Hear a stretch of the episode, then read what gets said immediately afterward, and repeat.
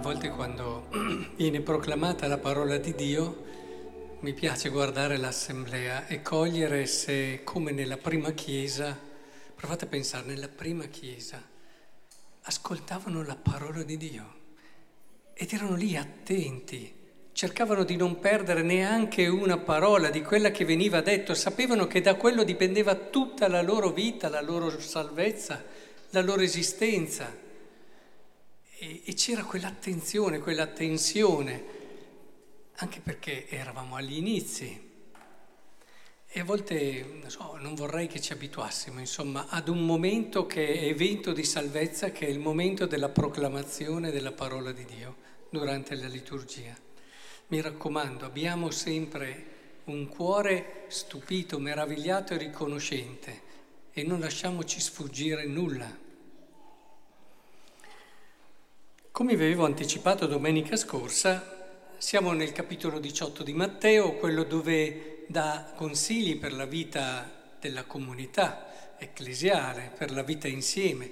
E già domenica vi dicevo che ci sono il momento della correzione fraterna, la preghiera e poi vi anticipavo che oggi ci sarebbe stato quello del perdono. Quindi quasi a dire che senza la preghiera, quelle che sono due dimensioni essenziali della vita insieme, la correzione fraterna e il perdono, non sono possibili.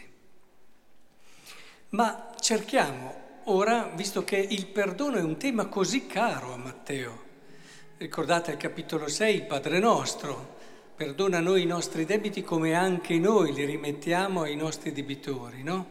E quindi è un tema che addirittura Matteo quasi identifica con l'annuncio del Vangelo. Cioè il Vangelo è l'annuncio del perdono. Quindi a me verrebbe magari da pensare, ma forse l'amore, forse Cristo è il centro. Però in Matteo è fortissima questa accentuazione. Cerchiamo allora di capire perché.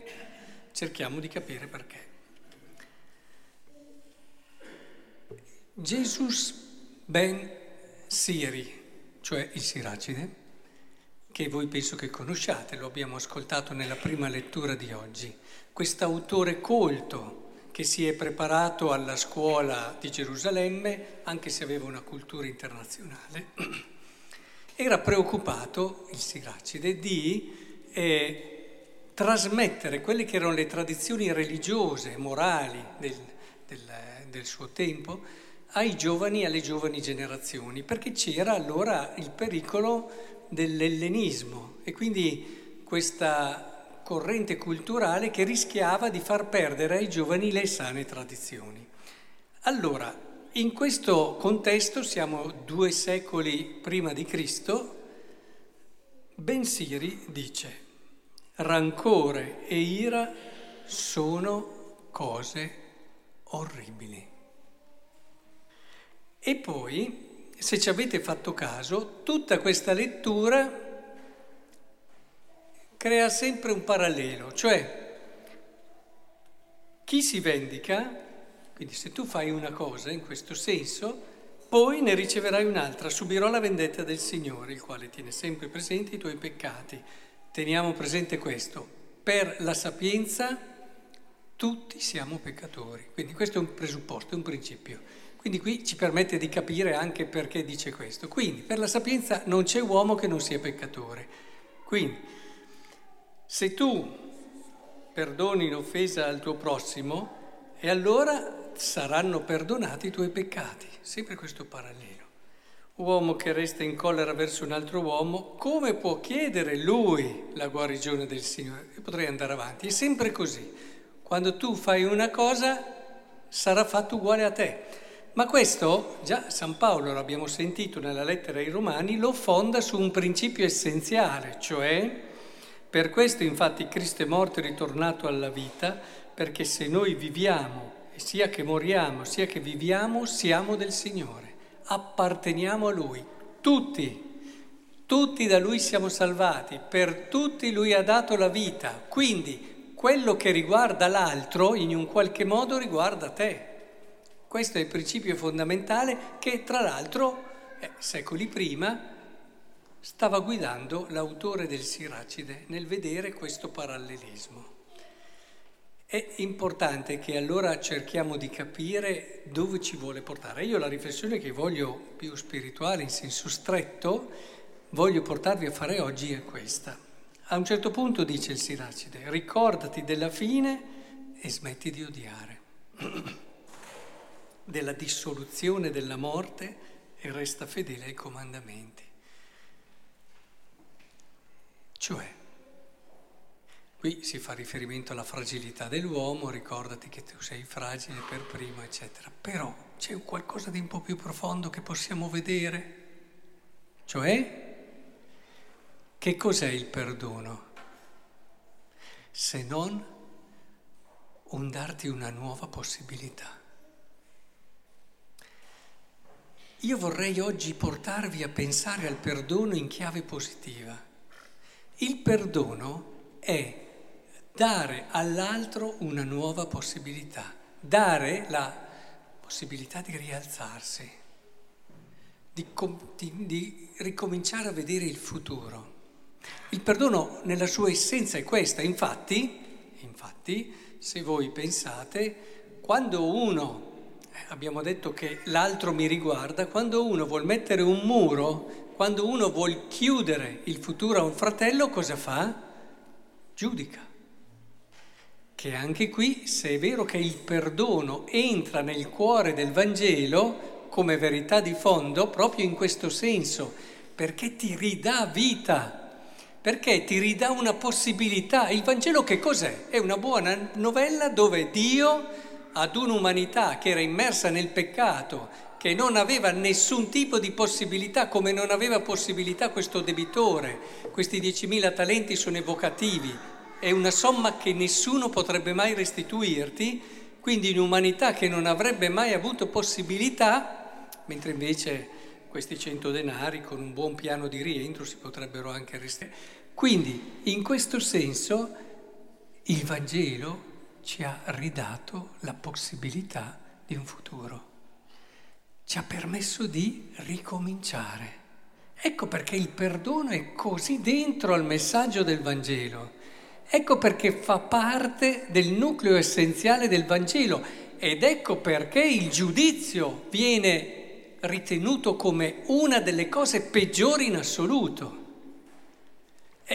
Capite, no? Perché qui stiamo parlando dell'anima del Vangelo. In fondo, il perdono, nel momento in cui ti dà la possibilità di rinascere, cioè paradossalmente di ricominciare, è una delle esperienze dal punto di vista esistenziale più vicine alla risurrezione. Più vicine alla risurrezione. Quando uno riceve un perdono vero e lo vive come tale, è come un risorgere. È come un rinascere in una prospettiva nuova. Quindi, in tutto questo percorso, ecco che noi comprendiamo che la vita che cos'è nella sua essenza più vera, se non un rialzarsi ogni giorno. Quando uno vive veramente la vita, si rialza ogni giorno.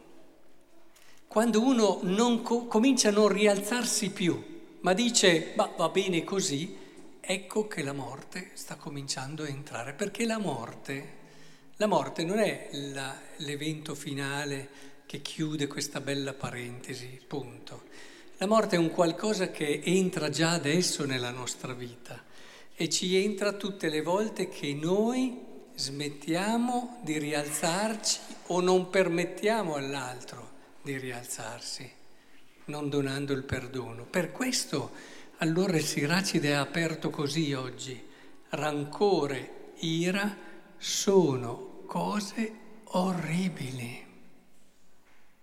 Come è orribile la vita di chi ha rancore.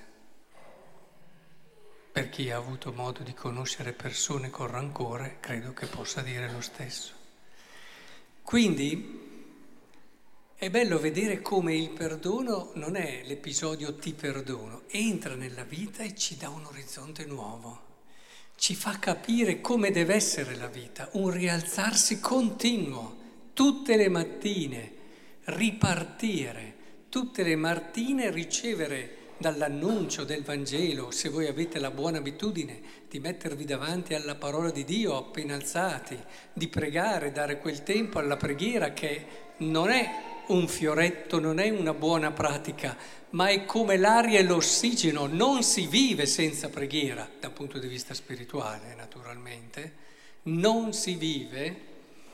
Ecco che allora se avete questo, come vi accorgete che la preghiera del mattino vi mette davanti al perdono di Dio che vi permette di rialzarvi anche oggi.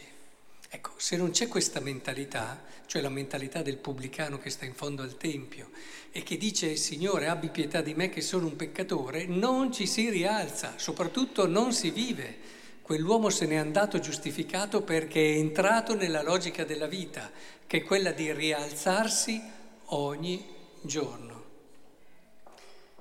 Ecco, io vorrei chiedere per noi questa grazia bellissima, questa grazia immensa di cui tutti abbiamo bisogno. E allora che davvero il Signore ci possa rendere portatori di vita, portatori di speranza, perché noi per primi l'abbiamo ricevuta.